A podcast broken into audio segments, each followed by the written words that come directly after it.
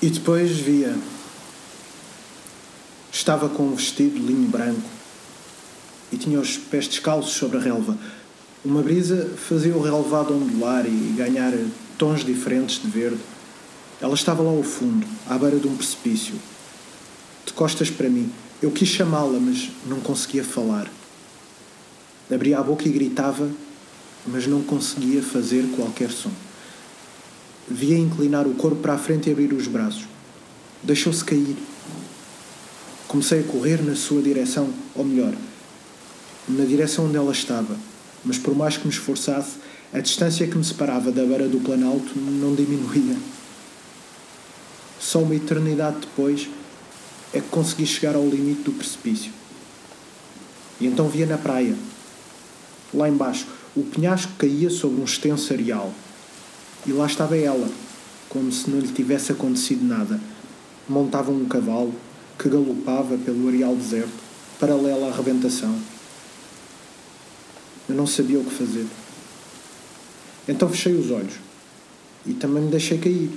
Senti o vento a atravessar-me. Era uma sensação como se.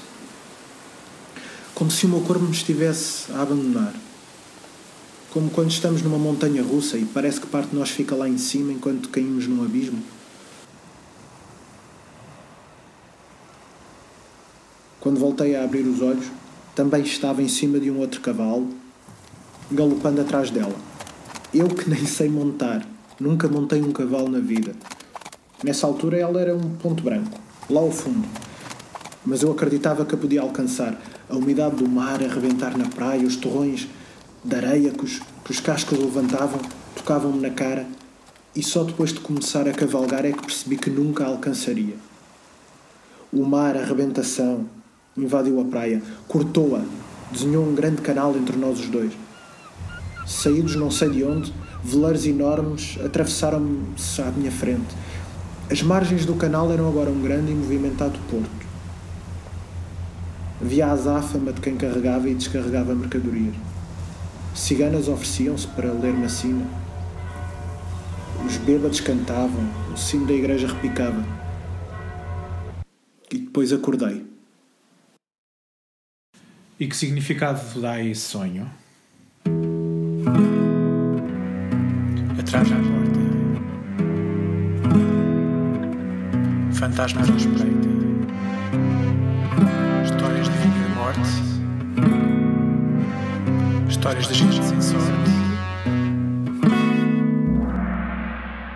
Atrás da Porta é um podcast de ficção criado por Carlos Martinho e João Valente. E que significado dá esse sonho?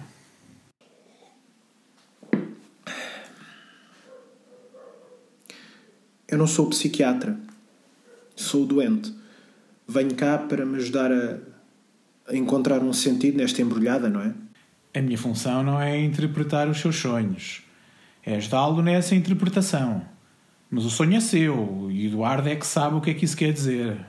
Podemos deixar de falar do meu sonho? Podemos fazer o que quiseres. Ainda tem dores. Depende. Se tomar os comprimidos, não tenho dores. Não pode tomar analgésicos para o resto da sua vida, sabe disso. Posso tomá-los enquanto me doer o ombro. É o que dizem os outros médicos. Quais outros médicos? Todos os que não são psiquiatras.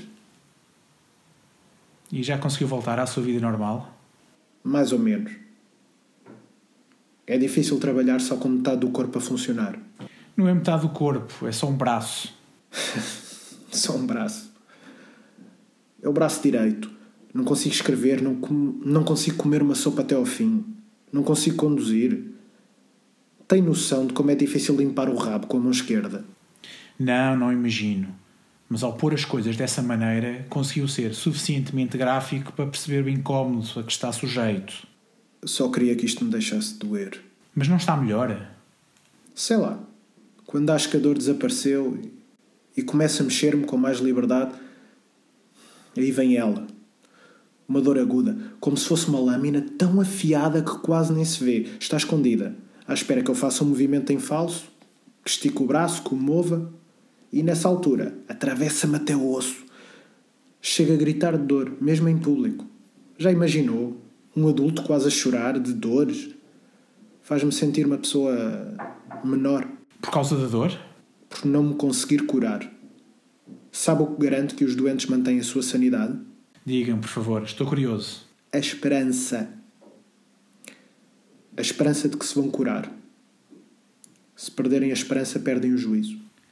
Então, quem tem uma doença incurável ou terminal perde o juízo, é isso? Se fosse eu, teria perdido o juízo de certeza. Sabe o que é o pior? As noites. As noites são o pior. É quando a dor vem com mais força. Não sei se é por estar sozinho, por causa do silêncio, da ausência de distrações, mas as noites são o pior. É quando sinto mais dores. E depois não consigo dormir. Mas contou-me um sonho. Isso quer dizer que consegue dormir? Oh. Estou tão cansado que o corpo simplesmente apaga. Ainda consigo ver o nascer do sol pela janela do quarto. Ouço os pássaros a cantarem e os meus vizinhos a acordarem. Sei quando. Sei quando usam a sanita, quando ligam o chuveiro. É então que adormeço. Quer alguma coisa para ajudar a dormir? Mais comprimidos, não.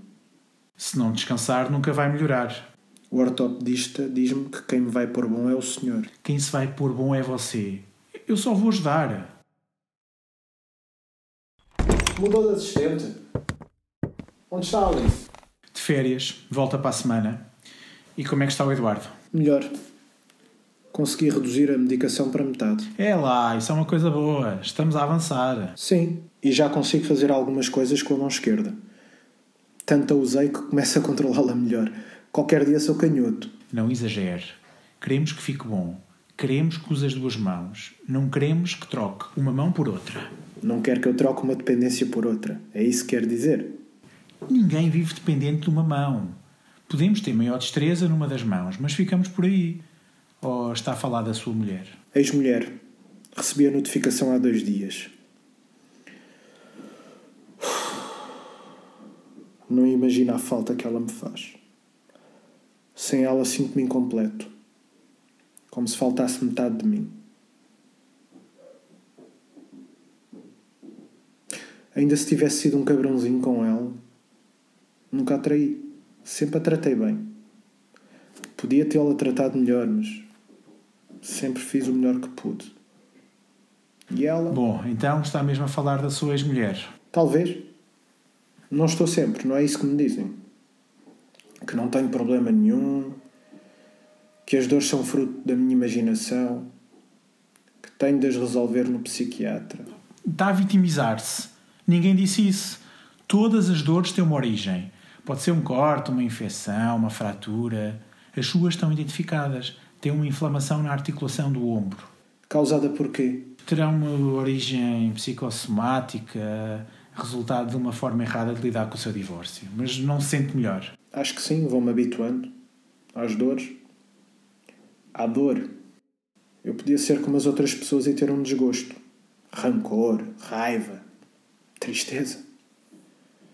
Mas tenho isso tudo e uma dor que não desaparece. Está sempre a recordar-me do que se passou. Quando é que faz uma nova ecografia? Final da próxima semana. Antes da nossa próxima sessão. Alice já voltou. Sim, eu disse-lhe que ela tinha ido de férias. Pois disse. Parece-me disposto. Estou. Fiz ecografia. A inflamação desapareceu. Excelentes notícias. Mas há mais. Há cinco dias que não tomo nada para as dores. E como vê, estou na maior.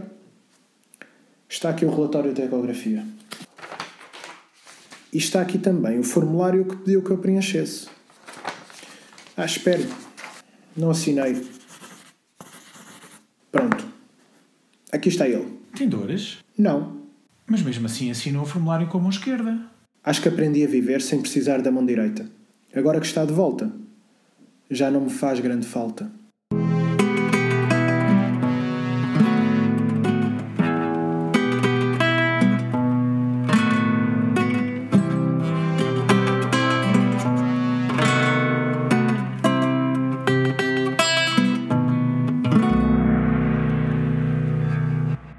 Sigam o podcast Atrás da Porta nas redes sociais para conhecerem os novos episódios e terem acesso a ofertas exclusivas.